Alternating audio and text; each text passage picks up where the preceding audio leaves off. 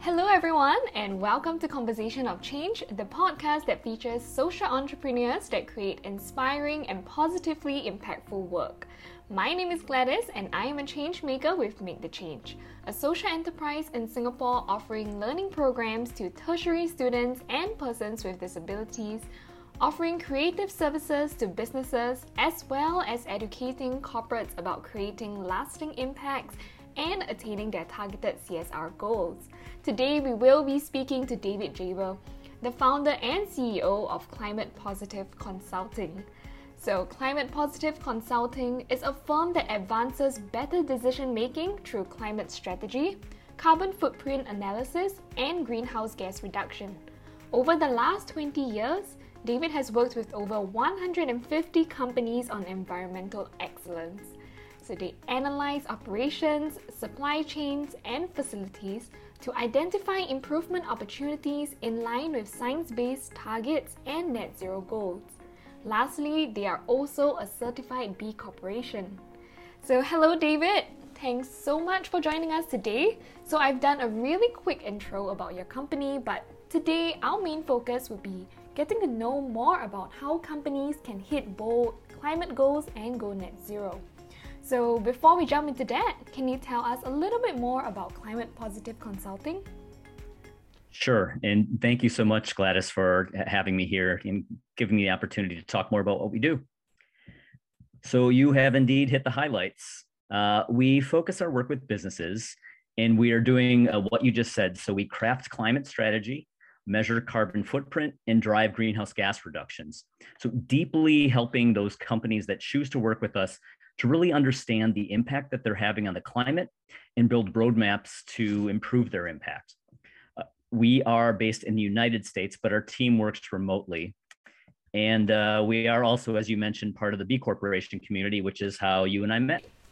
All right. Okay. Now, jumping straight in. So, in today's era, businesses know that they have to make a conscious effort to reduce their carbon footprint, but you know, there's always that first step and that first question. So, how exactly do we start? So, are you able to share more about your services and take us through how it would be like for a company to get on board with climate positive consulting? There's a range of ways companies engage with us, but it is all within the realm of uh, carbon because we are really focused on helping companies with their greenhouse gas footprint. So, once we've worked through the exact details of what the scope, typically how a project starts is with data collection. So uh, you as a company on your end just have to go throughout your facilities and supply chain to gather data that's pertinent to sources of greenhouse gas emissions. And that can take some time if you're looking at not only your facilities, but any vehicles you own, uh, working with suppliers to get information from them, as well as uh, for manufacturing companies, you'll have a lot of sourcing, uh, transportation that we would need to look at, as well as shipping product and packaging for service companies, you have sort of less of those physical impacts, but they're still working with data centers, buying other products and services that you need for your company. So that will take a lot. And then um, there's always a lot of back and forth in terms of figuring out, you know, how do we have the data exactly right? Where there are where are there gaps? Where do we know we there should be data there, but we can't get it, so we have to extrapolate or, or come up with other estimates. But basically, do the quality control that lets us know that we have a good set of data to start with. And at that point, we're really going into the measuring and the analysis. So the data that you would have just collected on a company would have been things like kilowatt hours of electricity. It would be therms of natural gas or whatever measure you use in your country. Uh, you know, some might be measuring in megajoules, meters cubed. There's all kinds of different units. Gallons or liters of fuel uh, and other pieces of data on all those sources that I just mentioned all of that needs to get converted into metric tons of carbon dioxide equivalent, which is the currency by which you measure climate impacts. So at that point, we will have a pretty good picture of what your footprint looks like. And then at that point, we're really talking about the results with you. So together, we look over the findings, uh, what portions of your value chain as a business are the greatest contributors to your footprint, and what recommendations we have to reduce your carbon footprint. And at that point, um, some of the best projects actually get into discussions of goals and targets.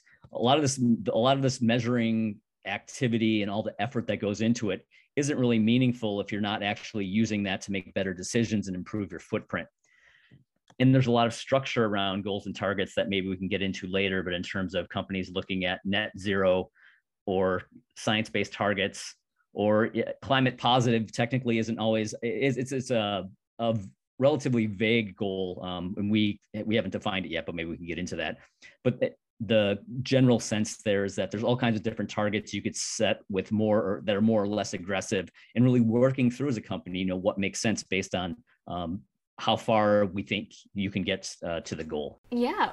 All right. So let's get into that. So what exactly does it mean for a company to be climate positive? Well, as we would define that, uh, climate positive business has a net zero goal, but one that's coupled to a science based target. Uh, the science based target provides extra rigor getting toward a net zero goal. And by net zero, what that means is you're drawing as many, you're drawing as much carbon dioxide equivalent, you're drawing the greenhouse gases out of the air as you're putting into the air. So that can be a steep goal and one concern around net zero historically, and why I mentioned having a science based target, is in theory, uh, the way many companies were talking about net zero targets early on implied that they might not necessarily have to do any reducing of their emissions and just buy offsets. And offsets are something that are outside of your company's operations that you basically put money toward to try to reduce greenhouse gas emissions elsewhere. So that could be planting trees, it could be investing in renewable energy projects elsewhere. It could be capturing uh, high impact uh, chemicals like uh, refrigerants or methane, which kind of escapes from different sources. And a lot of these projects are actually still good projects to do, but because because uh, there's risk of those projects not working as designed. That's why the emphasis at science-based targets comes in and says you actually do have to make significant reductions. You can't just offset your footprint. The other thing I would say about climate positive companies so we had this first aspect of a net zero goal coupled with science based target. The second is seeking to have some beneficial outcomes beyond net zero and beyond uh, greenhouse gas emissions as a result of your doing business. So that could be restoring habitat, it could be advancing climate justice, it could be bringing a more diverse group of voices into the climate discussion, you know, enabling policy or even just sort of your hiring practices. But it really needs to have this sense of creating a positive impact, not just um, breaking even or going net zero. I see. Okay, I think you put it really well. So I'm even even I myself, I you know, when I first started getting on such a topic, I always thought about how exactly do you know do we quantify such differences that we're making? And I think you're doing it in a really great way. And yeah, so moving on to our next topic. So now let's talk about your book, Climate Positive Business, which lays out the path of business climate strategies and highlighting how businesses must set goals, measure impact, and improve performance.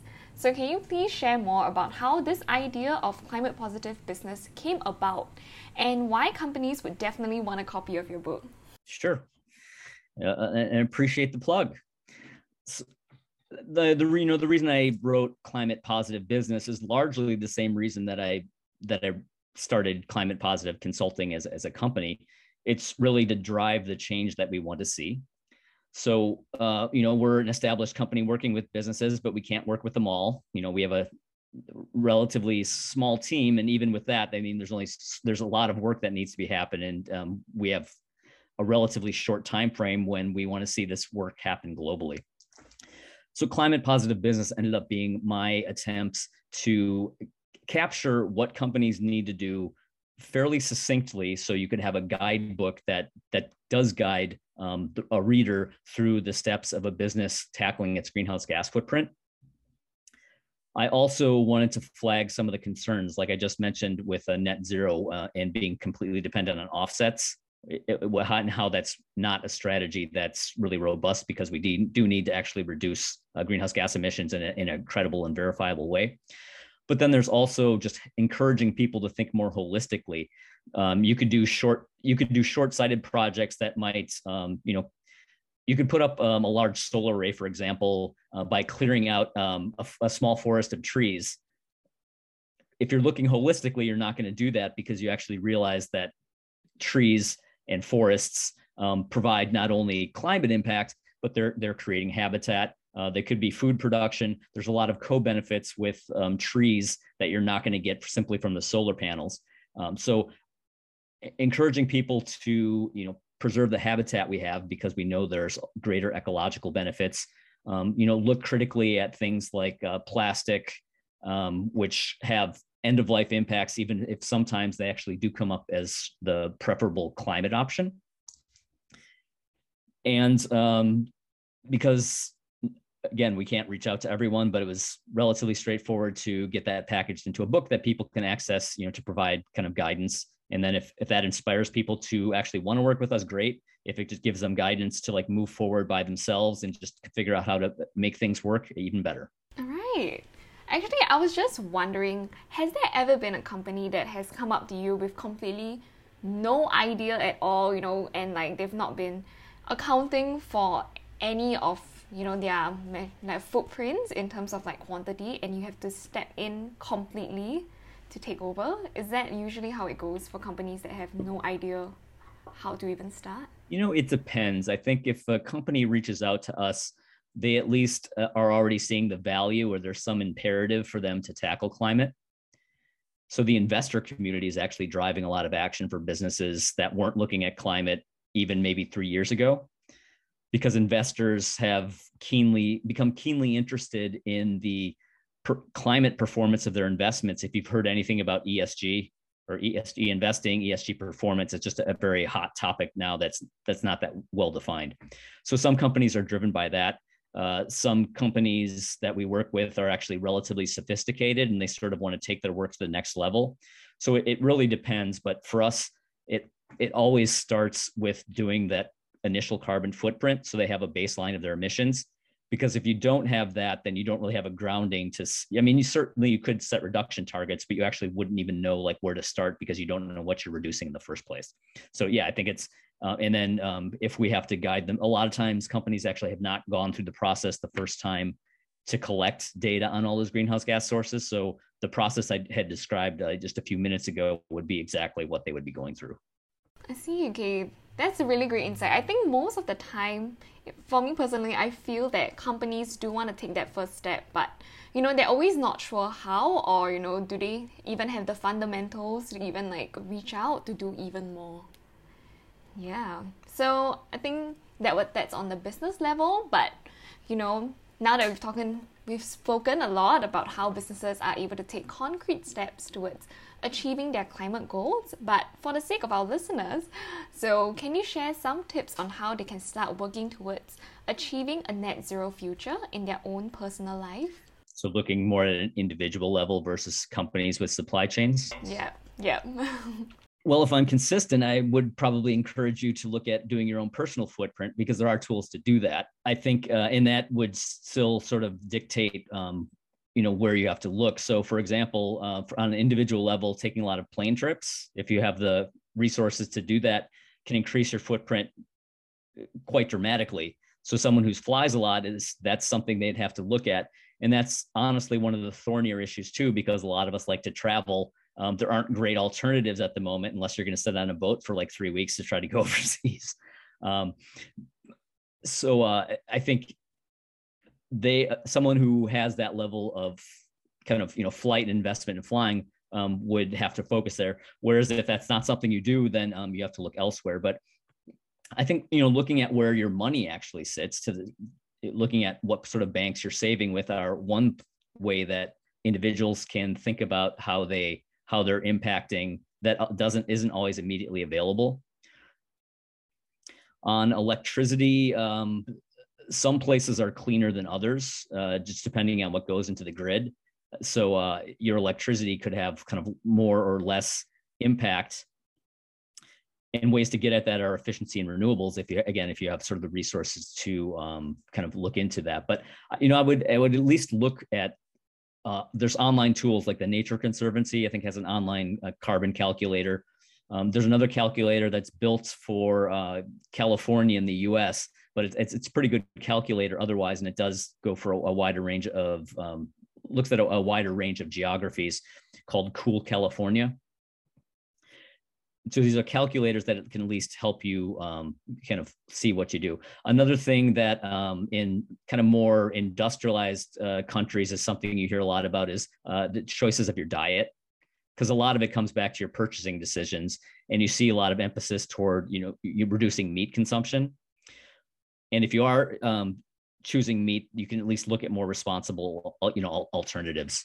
Okay, that's really interesting. Actually, the one that interested me the most was about how, you know, even by choosing the bank that you deposit your money in could also make an impact in your own personal like journey. So this is something new to me as well. Well, it can also be a mechanism to pressure. I think if you look there, at least uh, I think in the U.S., but there's also global movements to pressure financial institutions to kind of stop their investments in fossil fuels. So it's I think the more people that are asking financial institutions to do that, the more it's going to happen. Oh, interesting. Okay, yeah, I'm, I'm glad we're taking this step forward. And before we end off today, so we'd just like to ask if there's any final words from you to encourage companies to actually take this step forward and start working towards their climate goals. I would say, first of all, look at science based targets and all the companies that are involved there's a wide range of multinationals all across the globe that have now signed up. So it's the overall numbers not that much over 2,000 companies. But if you look at it, it's uh, if you look at the purchasing power of those companies, I, I, mean, it must be in the trillions at this point just because of, of their scale.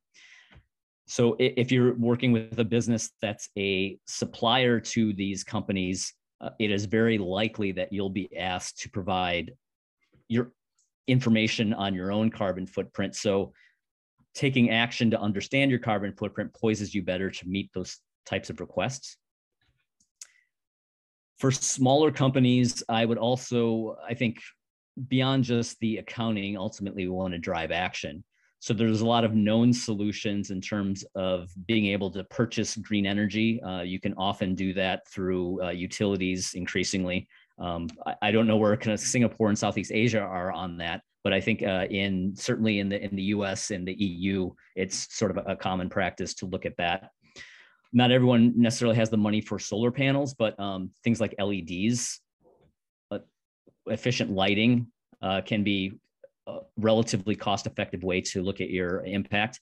And then even other things like low flow water fixtures that reduce hot water use so they can use reduce hot and cold water, but if you're reducing hot water use, you're actually getting water savings as well as energy savings. So I think just looking at some of those practical ways to um, reduce energy use is something everyone should be looking at, even outside of doing their own climate accounting.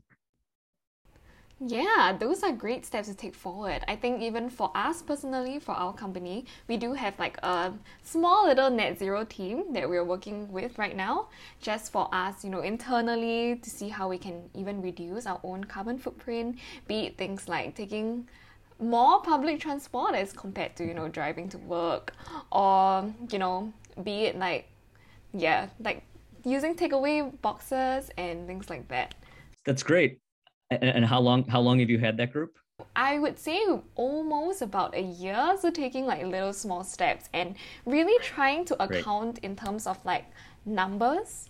Yes, how exactly are we reducing? How are we doing better than the year before? So I believe that every company out there, you can take this small little step forward, start a, your own little team in your company, call it your net zero group.